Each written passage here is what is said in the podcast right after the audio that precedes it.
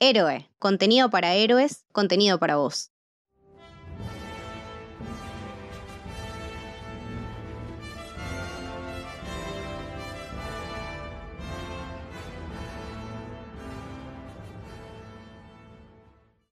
Bienvenidos, bienvenidas al Camino del Héroe. Mi nombre es Lucho. Finalmente llegamos al episodio que concluye este camino que estamos haciendo sobre la obra de Tolkien del Señor de los Anillos. Y para cerrar esta etapa, se nos ocurrió traer una amiga de la casa, ustedes ya la conocen, ha estado en otros podcasts, en otros caminos, como por ejemplo e, el de Batman, que es eh, la gigantesca, la número uno, May Agostino. ¿Cómo estás, May? Hola, ¿qué tal? ¿Cómo andan? Todo bien, muy contenta de estar acá. Y nosotros acá contentos, obviamente, de, de tenerte de vuelta. Y es para hablar de Rings of Power, que es básicamente la serie por la que dijimos nos debemos todas las películas del Señor de los Anillos, eh, ya que se estrena esta serie. Eh, vayamos primero para atrás antes de, estar en el presente. Y como a todos los invitados que han pasado por este camino, eh, y antes de hablar un poquito de la serie, te quería hacer una pregunta, May. ¿Cómo fue tu conexión con, El Señor de los Anillos? ¿Vos leíste los libros, viste las películas? Si viste las películas, ¿cuándo y cómo las viste? Eh, vi las películas, yo no leí los libros, eh, no tuve la oportunidad de leer los libros, siempre tuve ganas de leerlos, pero bueno, por una cosa u otra no se dio.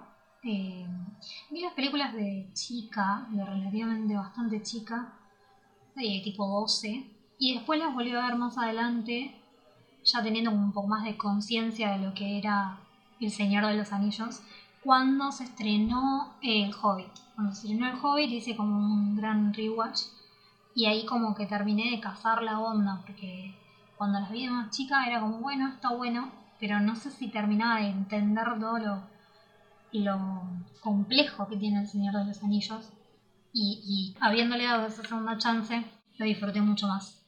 O sea, vos no tuviste la chance de ir al cine a ver las películas, por ejemplo. No, no, no. Bueno, igual por edad estaba muy difícil, pero... Estaba complicado, ¿no? No sos un, un gerante como yo. No, no, yo... Va, igual más o menos, pues podría haber sido, nací en el 96. Era chiquita, no sé si iba a entender, podía ir, pero entender estaba muy difícil. No, no, era, era, era, no, no sé si era tu película. Y menos que, como venimos diciendo, justo fue el año donde empezó Harry Potter, que por ahí los padres iban más para ese lado con los chicos. Sí, sí, Harry Potter creo que lo, arranqué antes. Y hay otra pregunta que, que suelo hacer, y que te la voy a hacer ahora y no avanzado el capítulo, porque supongo, básicamente, que la respuesta no va a estar basada en algo de la serie. ¿Cuál es tu personaje favorito de este universo de, de Tolkien? Del universo. Sí. Puede ser de las películas del Hobbit, de la trilogía original, puede ser de la serie. No, del universo yo creo que me quedo con Gandalf. Ok. Que es, es enorme. Gandalf es como indiscutible. No, no sé. No, para, me voy a corregir, voy a ser honesta. Ok. Porque es verdad, es verdad. A mí Gandalf me gusta mucho, pero tengo que decir la verdad y es Legolas. Upa. Porque Legolas es, que es, el, es el personaje que la primera vez que lo vi me llamó la atención y me conquistó, digamos. Creo que Gandalf es más como un cariño adquirido. Está bien, podríamos decir que Legolas es el primer amor, pero el, verdadero es Gandalf, en definitiva. Y sí, es que es Y, los ponemos a los dos en, la lista. Creo que si no me equivoco son los dos más votados de, todos los que, hemos venido charlando. Eh, creo que el único que desentonó fui yo que dije que era Aragorn, pero bueno. Aragorn es un gran personaje. Aragorn es un gran personaje pero también creo que conectás como con más, te lleva más tiempo conectar con, con Aragorn, tenés como que conocer más su historia. Legolas tiene esto que es súper épico. O sea, Legolas lo ves aparecer y ya sentís como, bueno, esto es otro nivel. Y Gandalf literalmente un mago. No. Sí. Sí, sí, tienen, tienen eh, esa epicidad que, que por ahí Aragorn lo va haciendo con gestos y hasta la última película que es donde se saca la galera, digamos. Sí, Aragón es un tipazo igual. Tipazo, sí. Tipazo. A, Aragón en mi equipo siempre. Tal cual. Eh. Un fenómeno. Aparte, como decimos siempre, mi país, mi país, ¿no? Eh, sí. Es, de los nuestros. Es mi bandera. Y vamos a hablar un poco también de, justamente estos tres personajes porque de alguna manera están representados en la serie. te diría de tratar al principio de no meter muchos spoilers por si la gente quiere ver qué más o menos pensamos, si nos gustó, si no nos gustó, si estuvo a la altura la serie y después, ya cuando hablemos un poco del cast, podemos hacer algunas eh, conexiones entre estos personajes históricos y, y ciertas cosas que pasan de la serie. Pero para empezar a hablar justamente de Rings of Power, hay que hablar de la producción y también hay que hablar de la recepción de la gente. Es complicado y creo que las cosas van de la mano. Te digo mi, opinión y después vos me decís si, estoy tan errado o no. Estamos hablando de Amazon, que es una de las empresas más importantes del planeta, que tiene eh, su productora audiovisual o su lugar de streaming que es Prime Video, y la necesidad de tener su tanque, ¿no? Su juego de tronos, su IP a lo Marvel, su IP a las 10.000 que tiene Netflix, y necesitaba competir y dijo, voy a comprar los derechos del Señor de los Anillos. El tema es que lo termina comprando, pero no compra la adaptación de los libros, sino que es una cosa medio rara que son los apéndices y demás, que están dentro de los libros, de los diferentes libros, no solamente la trilogía original, y ni siquiera es todo eso, y lo termina pagando una fortuna que son 250 millones de dólares. Además, tiene la promesa dentro del acuerdo de que va a terminar gastando un billón a lo largo de la producción de cinco temporadas que va a tener esta serie. O sea, no, esto no, termina acá. Entonces, la expectativa era tan grande y el misterio también, porque hasta hace no mucho, creo que hasta este mismo 2022 no teníamos ni una imagen de lo que era la serie, incluso muy pocas noticias de casting y demás. Teníamos ese, ese misterio que cuando de golpe llegó a la serie, pasó lo que pasó, ¿no? Que es una recepción que lamentablemente en su mayoría eh, es negativa. Eh, yo voy adelantando que a mí la serie me gustó un montón. Y de hecho, lo que hice mientras estábamos grabando este, este camino, me dejé eh, a que terminara la serie para verla completa. No fui haciendo el día a día con un montón de personas. Y lo único que tenía a mi alrededor eran estas críticas negativas de ciertos temas que ahora también vamos a desarrollar y que una vez que la vi no lo entendí en absoluto. Las críticas me parece que hay un nivel de calidad por todos lados altísimo, que entiendo algunas cosas que pueden no gustar, que hay comparaciones odiosas, porque en paralelo volvió Game of Thrones con la precuela de, la Casa del Dragón, pero me parece que está muy exagerado. Entonces, todo el bombo de la producción, de la vuelta del Señor de los Anillos, el formato de la televisión, el gran tanque de Prime Video de Amazon, termina siendo un poco eh, contraproducente. Sumado a algo que estuvimos nosotros dos charlando un poquito en la previa, que tiene que ver con cómo últimamente la gente está recepcionando todos los productos en general que salen con un nivel de crítica exagerado. ¿Vos cómo analizás un poco la, llegada o la, venta de esta serie y cómo la gente la recibió y también en, en líneas generales si te gustó o no te gustó? Yo creo que para mí es claramente el intento de Amazon de tener su propio tanque, como decías vos, de tener una gran franquicia, que es lo que le venía faltando, porque Amazon venía teniendo contenido muy interesante, pero no en las grandes ligas.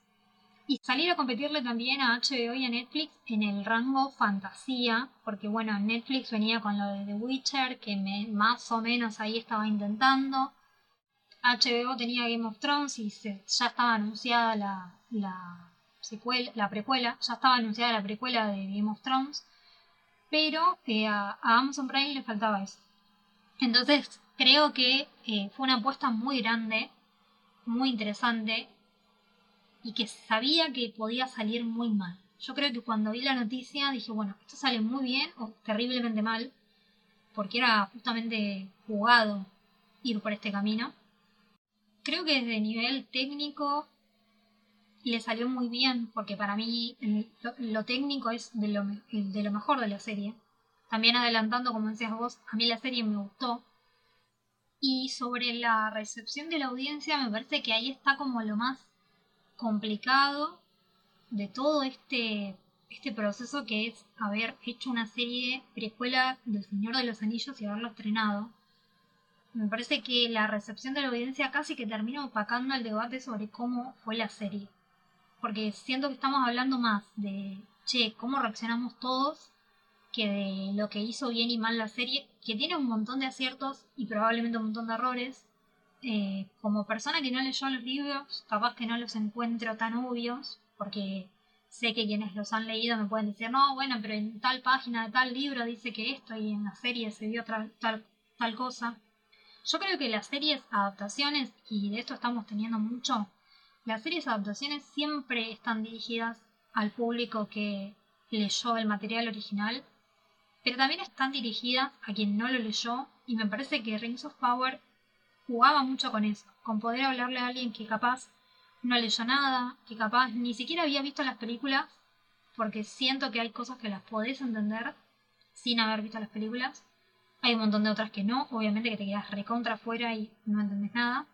Pero la respuesta de la audiencia fue, fue muy compleja y se puede abordar desde un montón de aspectos, porque siento que del lado de los fans de Tolkien podemos darnos cuenta de que el núcleo duro es bastante termo no encuentro otra palabra para decirlo, es como hay mucha gente que estuvo durante semanas diciendo, che, se está revolcando en su tumba. Yo no sé si están así, no sé si pondría, no sé si puedo yo decir qué opinará el autor de la obra, porque está muerto.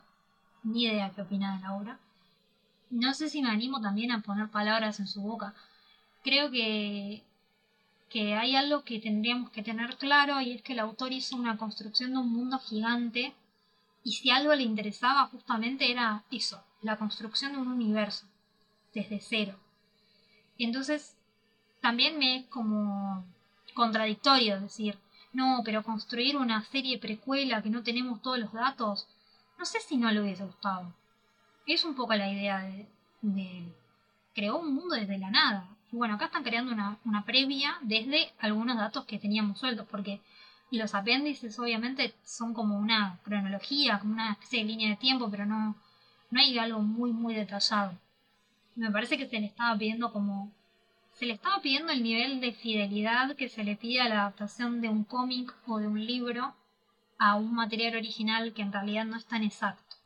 No, sí, entiendo lo que decís y esa es una, una, de las partes que, de las críticas y quizás la más lógica, podríamos decir, ¿no? Porque es alguien, alguien que es fanático de una obra, que se sabe absolutamente todo y dice, y esto no me gusta porque están inventando. Sí, eso es como lo esperable igual. O sea, siempre que se, se hace una adaptación, decís, bueno, el núcleo duro de fans va a salir a criticar esto. Pero después hubo otras críticas, que creo que también es a lo que vas vos, que son ya un poco más complejas porque hubo muchísimo racismo, este tema de cómo puede ser que haya un elfo negro, es, no sé, yo nunca me crucé un elfo, no les puedo ir a preguntar si hay o no hay, si no tienen parientes que sean afrodescendientes porque no tuve el gusto de conocer ningún elfo. Después, el tema de los enanos, que, que decían, no, pero están caracterizados de una manera. No me pareció que estén en disonancia con lo que, con lo que vimos en las películas y con lo que muchas veces vimos de adaptaciones.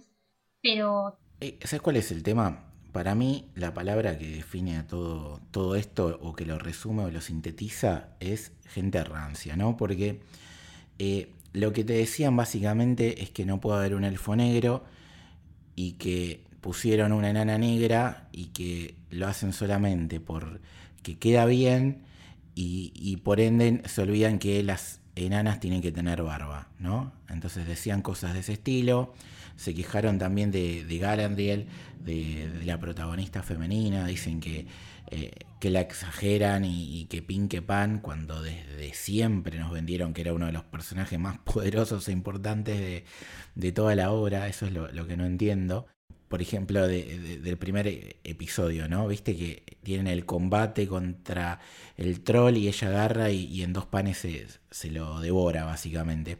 Cosa que yo lo leía, lo leía y cuando vi la escena, repito, esperé a que terminara toda la temporada para verla de golpe, no me pareció tan exagerado que ella lo derrotara. Básicamente, pues ella está en otro lado y llegas y los otros se, ven sorprendidos por el ataque. El troll ella lo está escuchando que hay una pelea, entonces va lista para confrontarlo al, monstruo. Entonces, no sé, me pareció que era básicamente quejarse por quejarse en algunas cosas y otras eh, mezclar ciertos pensamientos o ideologías que yo no los comparto en absoluto y que a la hora de, hablar o analizar un producto me parece que no, no, no tiene ningún sentido. ¿Qué carajo me importa el color de, la piel de un elfo? Hablame si es un buen o mal personaje.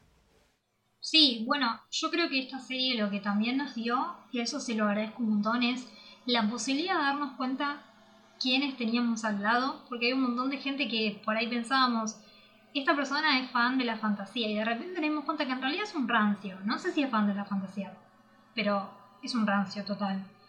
Hay un montón de gente que quedó expuesta en, bueno, tenías una ideología horrible y nefasta atrás de lo que sos y de lo que decís, y ahora lo sabemos. Buenísimo saber que hay un montón de gente que no quiere ver personajes femeninos fuertes, que no quiere ver protagonistas femeninas, eh, para no consumirlos más, por lo menos por mi parte, no, tengo ganas de, ver el contenido de gente que se vaya a quejar porque la protagonista es una mujer. Eso lo vi mucho. Eh, yo tuve otra experiencia de visionado porque yo lo fui viendo capítulo a capítulo, semana a semana, y a mí lo que me pasaba es... Eh, que se me hacía súper denso entrar al hashtag o ver alguna tendencia, porque justamente yo terminaba el capítulo y cosas que me gustaron más, cosas que me gustaron menos, pero sí terminaba el capítulo con esa sensación de che, qué copado, vamos a charlarlo con alguien o a debatirlo, y por ahí entrabas a Twitter a ver qué había opinado el resto del mundo. Y había gente opinando y había gente insultando directamente. Porque lo de Galadriel, eh, ya desde el primer capítulo que, que se venían quejando porque hay una escena en la que ella medio que salta y mata a un orco y decían, no, pero está desafiando las leyes de la gravedad, eso es cómo puede ser.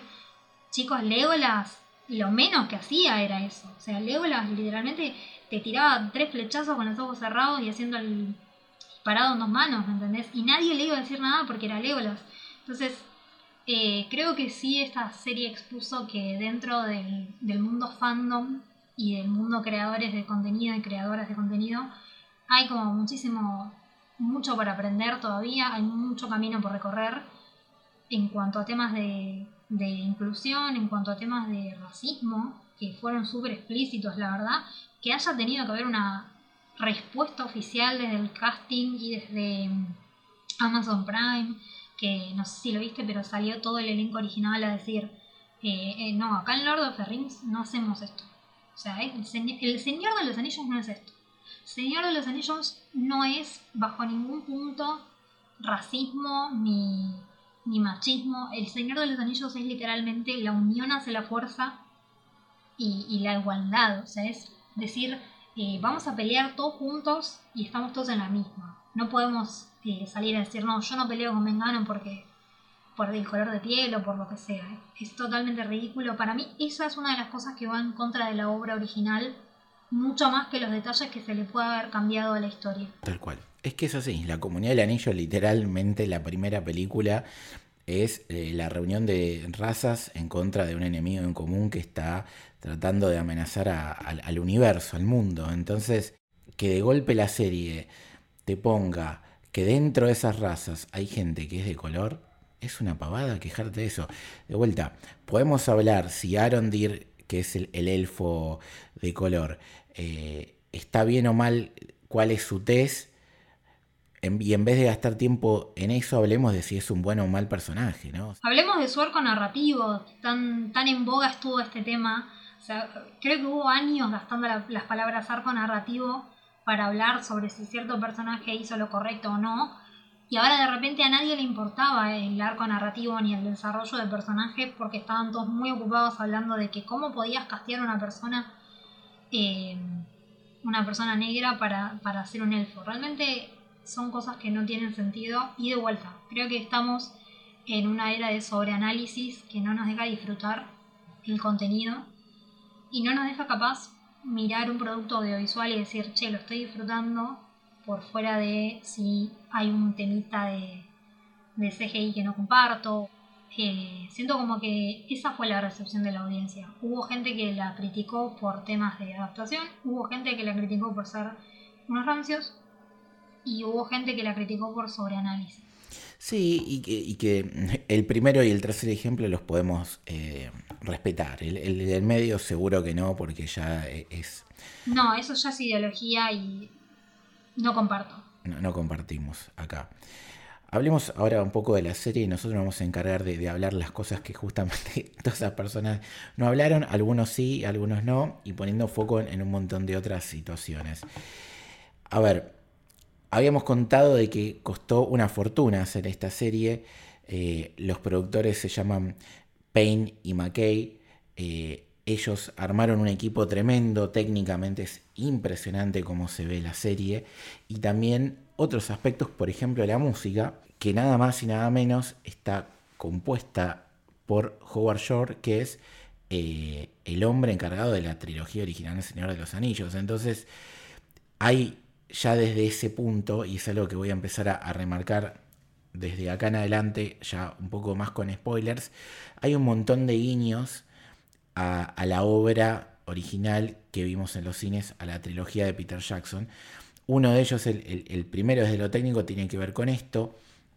Después, eh, en lo que tiene que ver con la dirección de la serie, contrataron a Bayona, que es un, un director súper importante, que es el del orfanato, eh, y demás películas. El español dirigió dos capítulos, después hay otros directores que, que son expertos en, televisión, pero bueno, digamos, contrataron un director de cine de renombre como Juan Antonio Bayona para que estén en dos de los episodios de, de los ocho, ¿no? Eso es, ya te marca eh, a dónde querían ir con lo visual, ¿no? Y con lo narrativo también desde la cámara.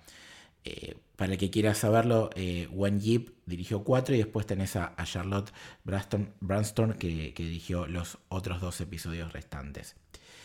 Entonces, desde lo técnico, me parece que es impresionante. Es básicamente calidad de película y calidad de película tanque. Y eso es indiscutible. Podemos hablar un poco de que algún CGI se nota la pantallita verde, pero el detalle que tiene la pantallita verde es deslumbrante. Sí, yo creo que a nivel visual es la nueva vara.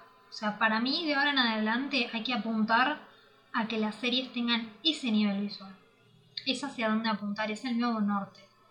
Yo creo que es el momento en el que las plataformas tienen que empezar a pensar, yo quiero que mi serie se vea así de bien, así o mejor. No, y estamos hablando de que está compitiendo en paralelo con el regreso de Game of Thrones, que hasta esta serie en lo visual podríamos decir que era la número uno y que si bien eh, La Casa del Dragón para mí le trajo muchas críticas negativas a, a Rings of Power porque la gente ya se acostumbró a que lo medieval tiene que tener la violencia, el sexo, lo telenovesco y demás que tiene eh, toda la, la fórmula del Juego de Trono y El Señor de los Anillos va por otro lado totalmente diferente y es más clásico.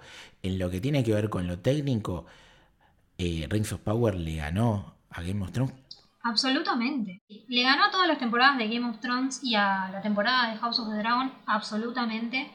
Para mí elevó muchísimo la vara en el nivel visual, porque de hecho tuvimos momentos de batalla de noche, batalla de día, todas se vieron bien y todas se entendieron.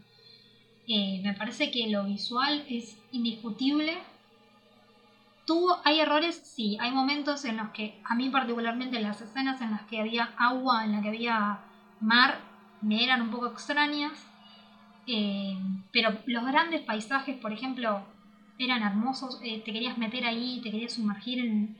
Yo creo que en Númenor se ve increíble, por ejemplo.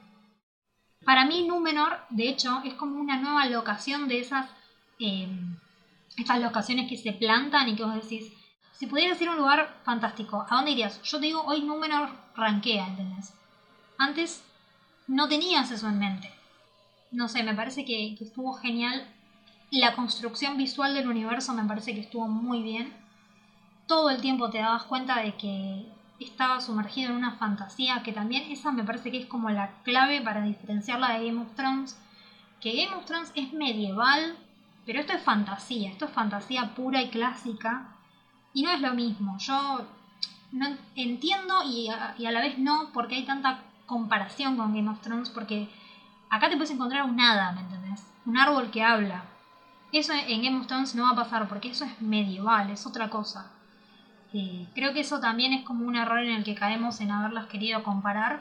Y para mí la comparación va por otro lado, va por el tema de que las dos son pseudo adaptaciones de, de un material que no es tan exacto. Porque House of the Dragon es una adaptación de un libro, pero que es más como una cronología, no es narrado. Y acá pasa lo mismo, porque es una adaptación de apéndices, que también no son, una narrativa. Entonces, para mí la comparativa va más por ese lado que por un lado técnico, que claramente lo supera eh, Rings of Power. No, y aparte, lo que tiene que ver con construcción del mundo, que lo dijimos en, cuando hablamos de la comunidad del anillo, ¿no? Que eh, mismo Martin tuvo diálogo con Tolkien, es fanático de Tolkien y su obra, toda su obra tiene que ver con la existencia del Señor de los Anillos. Es que Tolkien influyó en todo, o sea, hay como un antes y un después en la literatura después de Tolkien, porque influyó muchísimo en todo, porque para mí trajo este concepto de crear un universo desde cero, con un idioma, con, un, con múltiples idiomas, de hecho, porque bueno, hay más de uno, de hacer un abecedario, de hacer todo, esto me parece que es algo que lo introdujo de una manera que funcionó muy bien. Entonces muchas de las obras que hoy consumimos están muy marcadas por eso. Eh, pasa como en el caso de C.S. Lewis, que hizo Las Crónicas de Narnia, que fue contemporáneo a él, tiene así como una, una cosa de construcción de universo, que, que setió mucho a lo que después fue pasando y se volvió, se volvió normal. Y, y después nos podemos empezar a hablar un poco de, la serie en sí y, lo que nos viene a contar, ¿no? Ya lo habías explicado vos, esto es una precuela no oficial de lo que vamos a ver eh, en el cine, la, histórica trilogía del Señor de los Anillos, incluso del Hobbit, esto es muchos años antes de que, de que esto ocurra, estamos en la segunda edad y no en la tercera, estamos hablando de una época en la que justamente los anillos o el anillo no existía todavía, estamos en proceso de...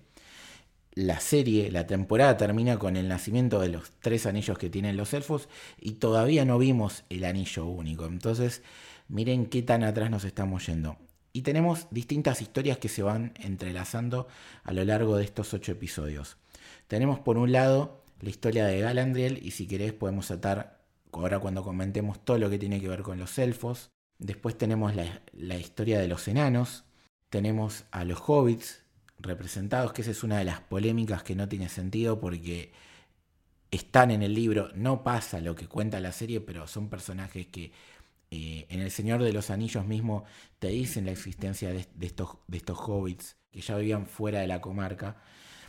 Después tenemos también el reinado de los de los hombres, ¿no? Con, todo lo que tiene que ver con número.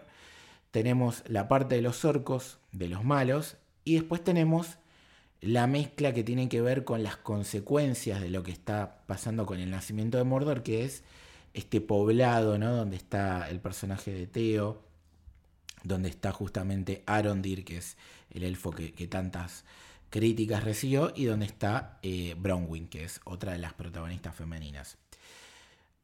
Antes de meternos un poquito, un, repiqueteo de cada una de estas historias, ¿hay alguna que te haya gustado más que otra y otra que no tanto? Sí, sí, totalmente. A mí todo lo que es elfos me parecía totalmente atrapante.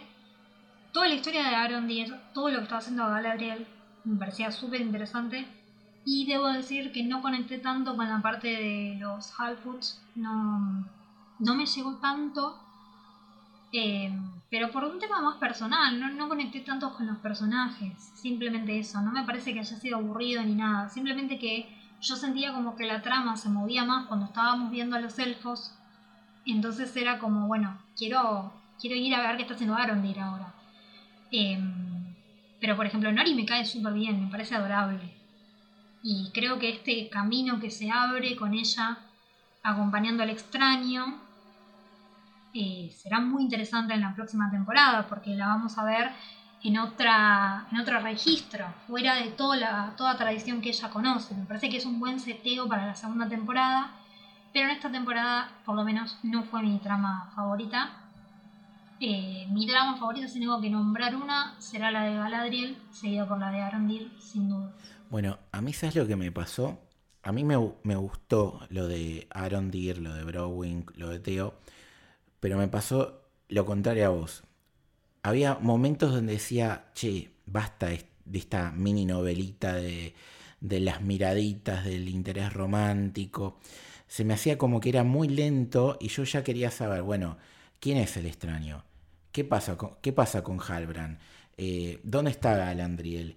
Eh, ¿Qué va a pasar con Númenor? Eh, ¿Qué onda los hobbits? ¿Qué pasa con, la montaña de Casandún, que es la que yo vi en, El Señor de los Anillos 1? ¿Qué pasa con Elrond? O sea, yo disfruté todas, pero hubo un momento, en los, sobre todo en los últimos capítulos, donde sentí que se demoró un poquito la trama en la parte telenovesca. Después los combates que hubo, las peleas, porque a ver, son los que nos traen el conflicto real, básicamente. Claro. Porque vos tenés todos los reinados de los hombres con todos sus quilombos internos muy Game of Thrones, si querés, ¿no? Que decís, sí, es importante todo este de la coronita, que la, pelea de los elfos, los antepasados tenés.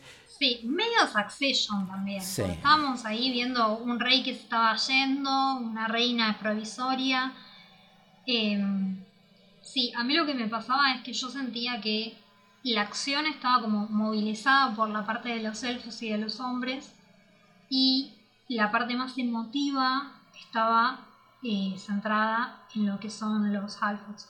Que igual no me parece mal porque siento que la trilogía que vimos todos también tenía como momentos así muy, muy emotivos que en general eran, eran protagonizados por los hobbits.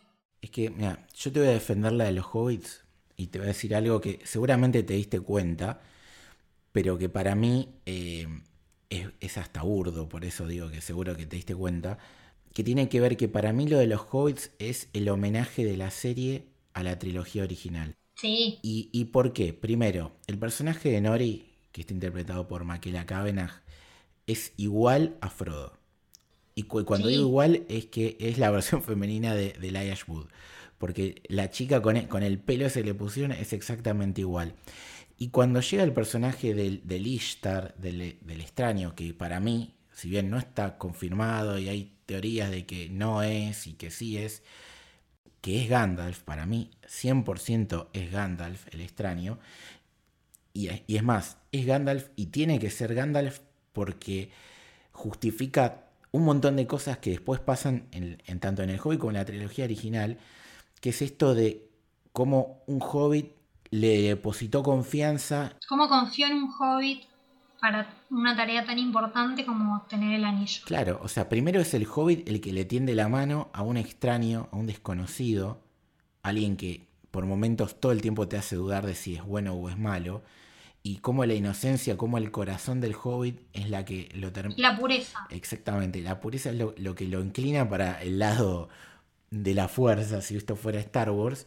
Claro, el lado positivo de la fuerza. Y acá eso va a marcar el camino a futuro para que él, después como conoce estos seres que son olvidados dentro de, la Tierra Media, les dé él su voto de confianza tanto a Bilbo como después a Frodo para tener las tareas que tienen que tener para que vaya prosiguiendo la historia y, se cierre esta enorme historia. Entonces, por ese lado me parece que es como la serie diciéndote, sí, te pongo Howard Shore, pero también te pongo estos personajes que sí, en el libro hablan de, de estos hobbits.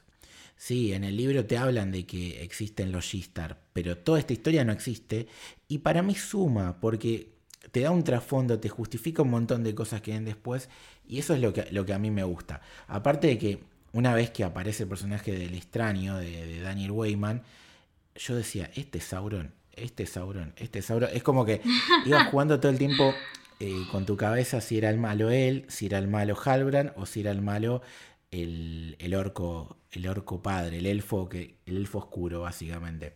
Entonces me, iba, me iba atrapando por ese lado, pero entiendo y siendo objetivo, es que la realidad que es una trama que va en paralelo y que no va a la par de lo que está pasando. Simplemente te juegan con el misterio de quién es el extraño para que vos dudes si se va a conectar esta trama con las otras y la realidad es que no se conecta.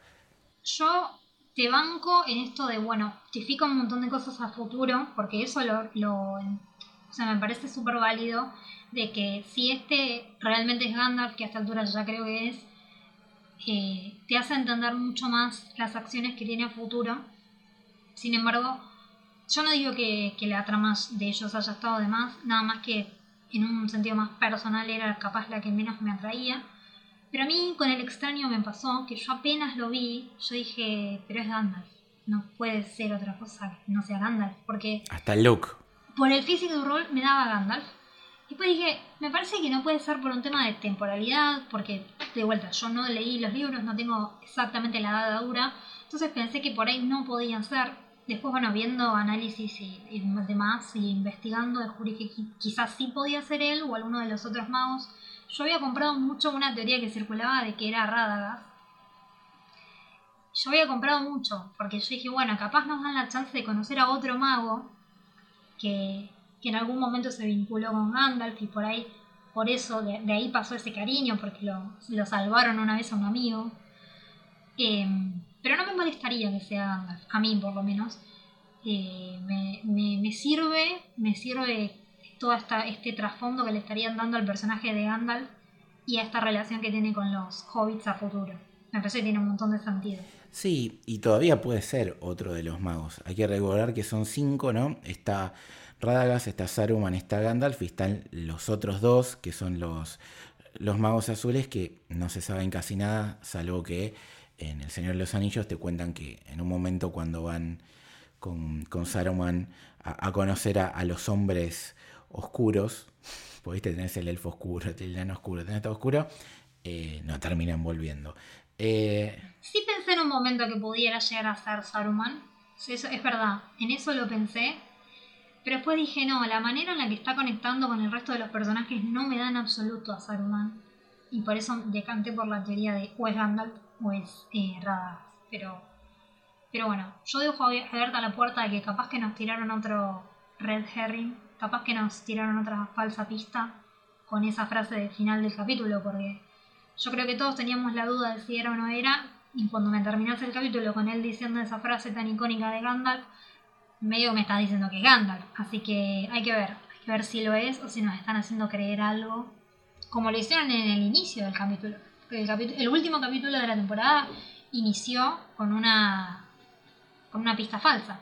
Esos personajes que aparecen, viste, de golpes, no, nunca te explican quiénes son, qué hacen ahí. Bueno, esa me parece que es una de las, esa es una de las críticas que le hago, que estas tres eh, hechiceras que aparecen no, no terminé de cerrar de dónde salen. O sea, claramente su motivación era encontrar a Sauron, sí.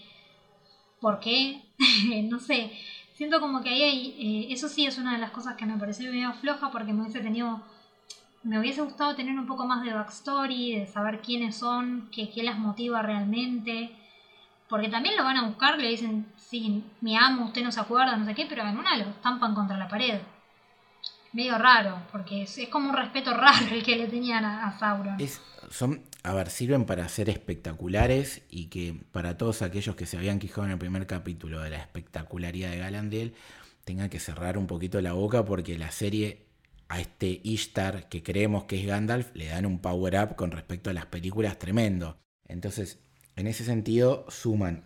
Claro, pero son un plot device. Son, son un plot device y creo que podrían haberle dado un poquito más de trasfondo, aunque sea visto unas líneas de diálogo, decir, somos las, las hermanas Juancito que venimos de tal lugar y, y, nuestro objetivo es este, ¿no?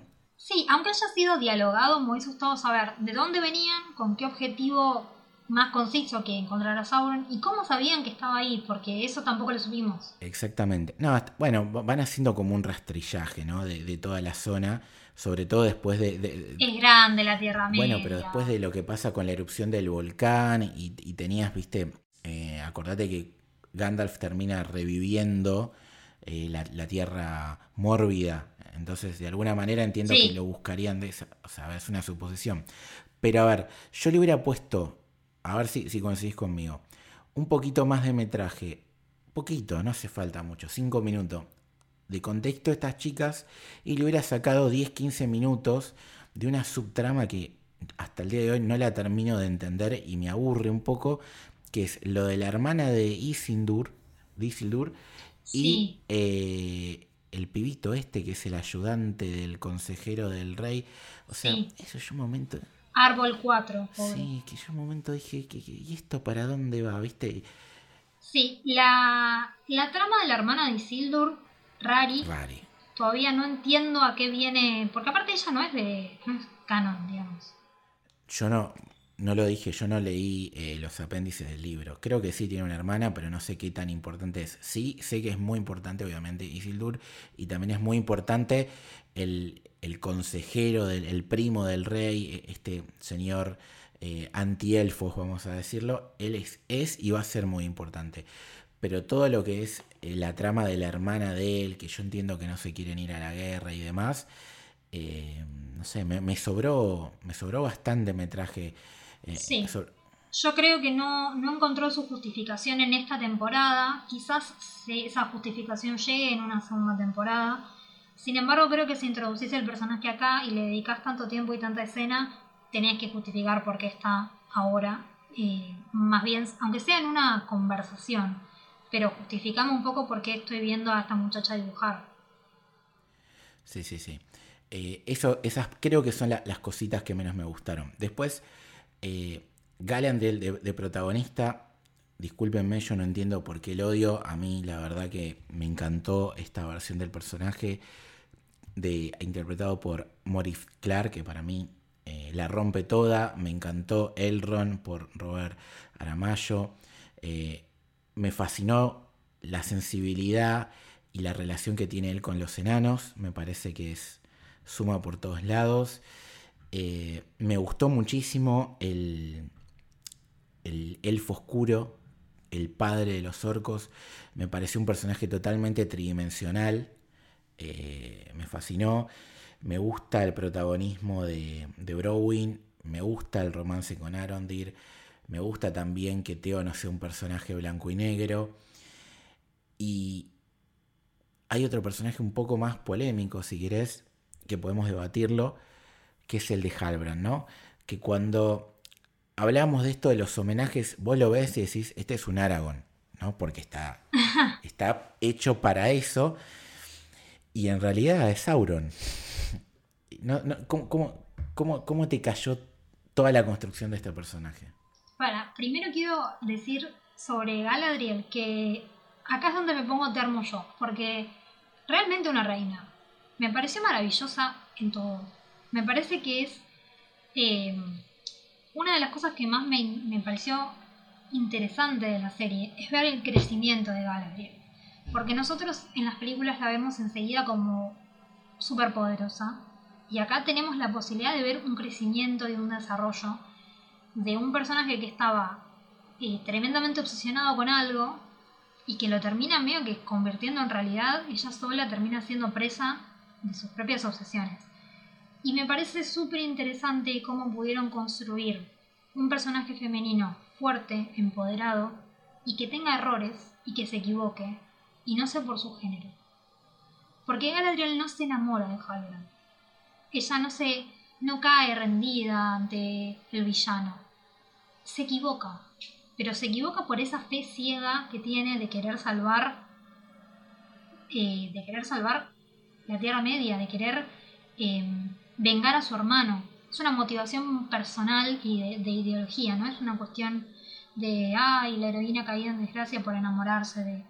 Entonces, eso me parece que está muy bueno porque en este último tiempo hemos tenido intentos de personajes femeninos protagonistas fuertes que no siempre caen bien parados. Y creo que con Galadriel pasa que, que sí. Que a mí, por lo menos, me, yo no tengo nada que, que reprocharle al desarrollo del personaje de Galadriel. No, es más, déjame decir algo. Si ella se hubiera enamorado de Halbrand, la cosa hubiera terminado mal.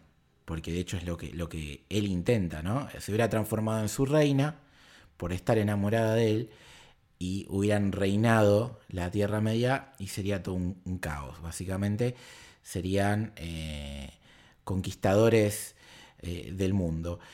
Y ella, en realidad, lo que tiene todo el tiempo, que quizás va de la mano de sus poderes y de su sensibilidad, solamente que no todavía en este punto de su vida no lo sabía manejar, que es sentir las cosas. Ella sabe de que hay algo y, si ven como decís vos, es parte de la construcción, ¿no? O sea, el destino de alguna manera quiere que ella tenga que ver con la aparición de, este peligro para, para, todos, pero a la vez su rol en, esa lucha, en, ese combate, en esa creación, es porque ella tiene la sensibilidad de decir, yo estoy conectada con este pibe, solamente que no se da cuenta de que esa, cuál era la conexión, y la hace, y la hace humana, básicamente.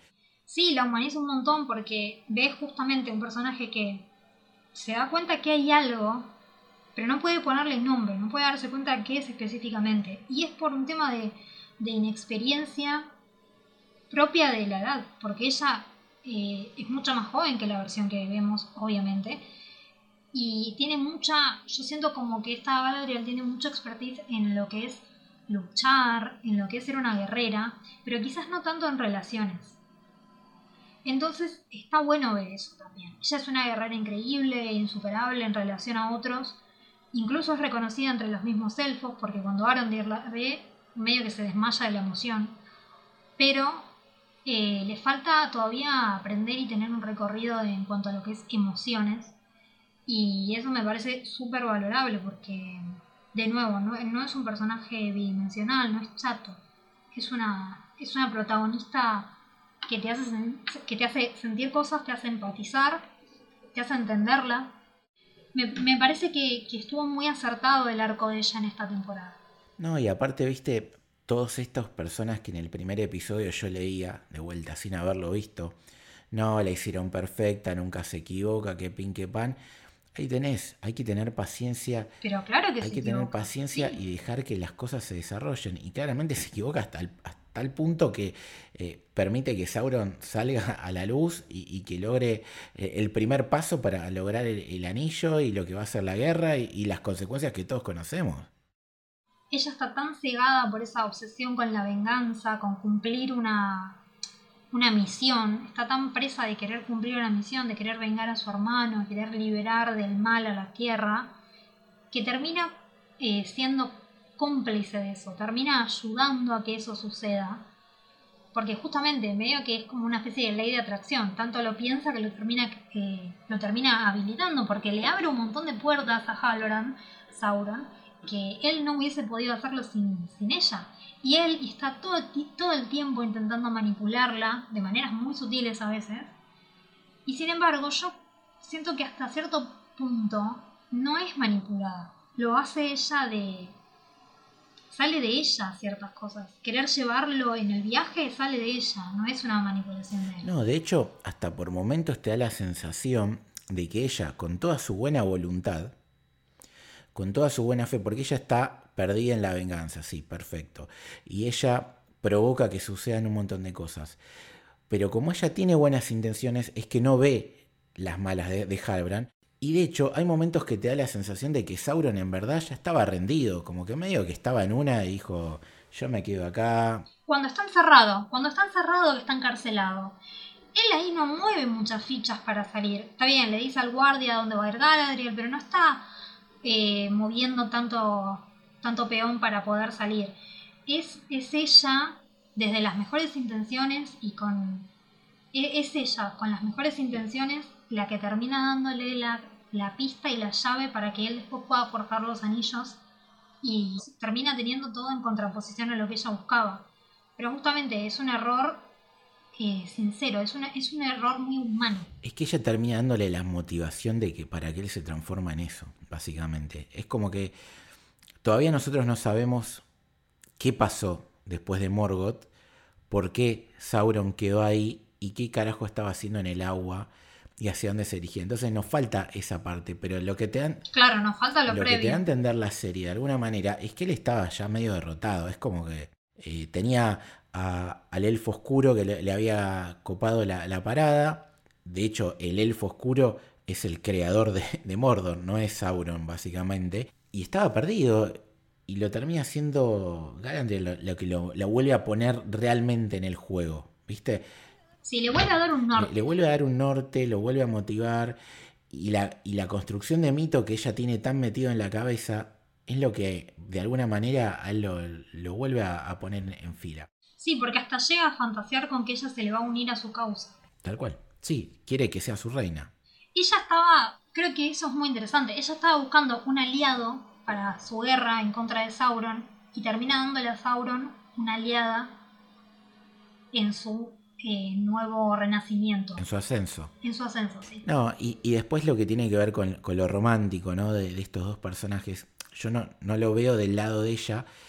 Y esta es una de las críticas que entiendo de, de muchos de los fanáticos de la obra original y de las películas, que en la serie nos, hablan de que eh, el esposo de ella está muerto, cosa que no tiene sentido con la trilogía original porque es un personaje que conocemos todos y que entiendo que va a volver y porque juntos tienen una hija, que es la mujer de, de Elrond, que es la madre de Arwen. Entonces, fíjate si no, no es importante toda esa conexión, que no sé si en la serie le darán una vuelta de, de, de, tuerca, no sé cómo van a hacer, pero es una de las diferencias más significativas con respecto a los libros, quizás, y que junto con, con lo de la construcción de, de, los anillos, ¿no? Esas son las cosas que más vi que criticaron y quizás tienen razón.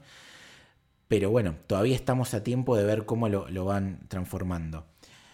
Sí, la ausencia de ese personaje es rara, pero creo que va por ese lado de darle una vuelta de tuerca y darte algo que te sorprenda sobre un personaje que ya conoces, pero no creo que lo vayan a modificar, me parece que sería, eso sí capaz sería un poco errado, porque bueno, ya lo conocemos, sabemos el destino que tiene. Y después entre, entre Galadriel y Halbrand nunca sentí que haya una situación de romance. No, y, y si ahí viene más del lado de él que de ella, me parece. Sí, desde, capaz él desde el lado engañoso, intentando manipularla, pero no, no sentí que fuese como eh, algo correspondido. No, no, no, no, no, ella está enamorada de, de su de, destino. Ella está enamorada de la batalla. Enamorada de la batalla. Ella le, dale una armadura y está. O sea, para hablar un poco más en general de, de, del resto de las cosas que, no comentamos, podemos hablar un poco, teorizar de, lo que va a venir a futuro eh, se habla de que sale en 2024, la, como temprano, la, segunda temporada. Eh, yo espero, obviamente, la caída de Númenor, que, que, nos lo está vendiendo por todos lados la serie, eh, la construcción del resto de los anillos. No sé si ya veremos la construcción del anillo único. Yo creo que va a ser más. Eh, tenemos cinco temporadas supuestamente pactadas, así que yo creo que van a ir medio por temporadas no creo que sea todo junto. Eh, sí creo que la, la debacle de Númenor está cerca. Eso creo que es una de las cosas que vamos a ver en la segunda temporada. El ascenso de el ascenso de Sauron y ver cómo resuelve esta relación, esta situación con Adar, que está en el mismo lugar, porque cuando él llega al final a Mordor, se vuelven a encontrar de alguna manera, vuelven a estar en el mismo lugar geográfico después de mucho tiempo Así que eso hay que ver cómo también cómo se soluciona. ¿A quién le van a responder esos orcos después ese ejército que tiene Adar? Si se van a unir a la causa de Sauron o si los va a matar a todos. Eh, ¿Qué hace? ¿Qué hará Sauron desde ahí? Yo creo que Sauron va a ser un personaje bastante presente en la segunda temporada. Sí. Eh, sé que hay gente que. Hay como teorías de que no, no lo vamos a ver tanto pero para mí va a estar muy presente. Mira, supuestamente va a haber un doble episodio que va a ser todo de batalla. Y, y, los rumores es que van a tener que ver con un ataque de Sauron hacia eh, uno de los campamentos de los humanos, ¿no? Entonces, claramente Sauron va, va a tener presencia, veremos si ya con, con, un look más parecido a lo que conocemos nosotros. También imagino que va a haber el conflicto este, ¿no? Que, que está señalando vos de, del control de, Mordor, o sea, es, la primera batalla que tiene que librar y que tiene que ganar, eh, que entre paréntesis no dijimos que eh, el actor que, interpreta al elfo oscuro es Joseph Mabel, que, que la tiene clarísima porque es Benjamin Stark, lo, lo conocemos de, de esto de, de, estar en un lugar oscuro y peligroso teniendo que hacer unas misiones suicidas, en este caso es... Enfrentar a Sauron. En, enfrentar a Sauron y ser un elfo Caído en desgracia. Caído sí. en desgracia. Después, otra de las cosas que tenemos que ver es qué pasa con los enanos, el conflicto con los elfos. Eh, si funciona, evidentemente, el anillo a la hora de, de, irradiar la luz que necesitan para seguir con nosotros. Y después, no sé si volveremos a ver a. Yo creo que sí. Y que va a tener que ver con esta doble batalla que te dije. A, al trío este de Theo, Arwen y, y Arondir. Sí, yo creo que hay, hay como varias cosas por resolver. Em, estaba pensando, vos decías, si llegaremos a ver a Sauron con el look más similar al que ya conocemos. Con una armadura, ¿no? Sí, yo creo que lo vamos a ver con el tiempo, porque me parece que ese look que nosotros conocemos de Sauron también tiene que ver con ser consumido por esa magia oscura y negra, ese poder eh, que, que, termina usando para la creación del anillo único. Para mí eso, eso es algo que estaría bueno que aborden, como eso también lo, lo, lo trastorna, lo deforma, lo termina de, de corromper. Y por otro lado, creo que uno de los nexos va a ser ese, va a ser eh, el enfrentamiento entre Sauron y de alguna manera va a llegar a eh, este lugar en donde estén Arondir, Theo y Eowyn. Que por cierto es como una historia medio rara porque a Theo nos lo vendieron como... No sé, yo sentía como que Theo tenía un rol más grande en todo esto, quizás lo veamos después. Pero esto de que se, no sé, su sangre con este cuchillo que encontró, yo sentía como que, bueno, nos están queriendo decir algo, este pibe claramente tiene algo, algo que ver. No sé si terminará siendo eh, también otro red herring, algo para despistarnos, o hay algo que nos enteraremos más adelante. No, aparte tenemos que conocer, eh, para los que vieron la película, los que después van a ser los Nazgûl, ¿no? Los, los nueve dueños del anillo de los hombres, que son personas muy cercanas a Sauron y, y que son claves a futuro, entonces la elección de esos personajes también puede ser interesante, porque hay mucho de eso también en, lo que tiene que ver con los anillos que tienen los enanos, que en el libro por ahí no, no están tan presentes quiénes y el trasfondo de esos personajes. Entonces, todo eso va a estar bueno para que desarrolle y que juegue la serie. Y con respecto a lo de Teo, a mí me pasó, en un momento flashé que él era el hijo de, de Arondir, porque viste que es medio un mestizo. Eh, y, y tiene todo el tiempo el pelo tapado. Las orejas, claro. Sí, perdón, las orejas tapadas. Eh, no, yo flashé muchísimo en un momento. En el primer capítulo dije, a este pibe de Sauron. La que la ve venir, por suerte. Eh, no, en un momento flashé que era Sauron y que estaba como renacido en niño pequeño. Después me di cuenta que no. No tenía mucho sentido, pero sí siento como que puede llegar a ir por ese lado de, de ser un portador de anillo más adelante o lo siento como que se va a corromper en algún momento, quizás por la pérdida de la madre. Puede ser. Quizás viendo que, que Arondir, que es un elfo, no la pueda proteger. Ahí creo que hay una motivación clara como para caer en desgracia. Entonces, em, nada, siento que ese personaje algo nos tiene que traer la temporada que viene porque acá nos dejó con muchas dudas. Y aparte fue un poco el instigador de, todo, porque es el que encuentra el... La espada esa. Ese es el que encuentra la espada, así que es un poco instigador. Sí. Bueno, me parece que más o menos hicimos una cobertura de, todo lo que fue la serie, eh, la recepción, las críticas, las tramas, lo que pensamos que puede venir, lo que nos gustó, lo que no nos gustó tanto. Eh, May, ¿dónde la gente te puede leer, dónde te puede escuchar, dónde te puede seguir? Bueno, a mí particularmente en arroba maydavos, may con Y, davos como suena. Y me pueden escuchar en un programa de radio que se llama Mandanga y que sale por Twitch los martes a la noche. Buenísimo. Muy recomendado todo lo que hace May.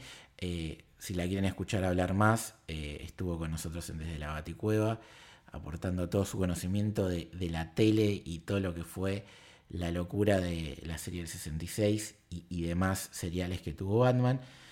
Y si no, ya saben, todos los martes ven, su programa. Así que bueno, a mí me pueden eh, leer en L. Torres Toranzo, Torres con S, Toranzo con Z, a Héroe, la productora, como Sos Héroe, y a Camino, nuestro podcast principal, como Camino Héroe y Camino del Héroe, tanto en Twitter como en Instagram. Les recordamos que por un precio muy módico, eh, pueden suscribirse a nuestro podcast para colaborar con nosotros y tener eh, la entrada a nuestro Discord exclusivo donde con nuestra comunidad hablamos de series, películas, videojuegos, historietas, mascotas, nos saludamos por nuestros cumpleaños, luchamos por sacar entradas de, de las películas que queremos ver y un montón infinito de cosas más. Y después, si no, no tenés la posibilidad o no querés poner dinero para colaborar con nosotros, hay una manera mucho más sencilla y accesible que es ir a Spotify, seguirnos a nuestros podcasts y ponerle cinco estrellitas, que eso nos ayuda a que el algoritmo nos posicione mejor y podamos llegar a más gente y así tener una motivación para seguir haciendo este contenido. Así que nada, esto fue el cierre eterno de, del camino de la aventura de Tolkien y en este caso particular de el Rings of Power, la, la serie de Señor de los Anillos. Ya volveremos en las próximas temporadas. Así que nada, esperemos que les haya gustado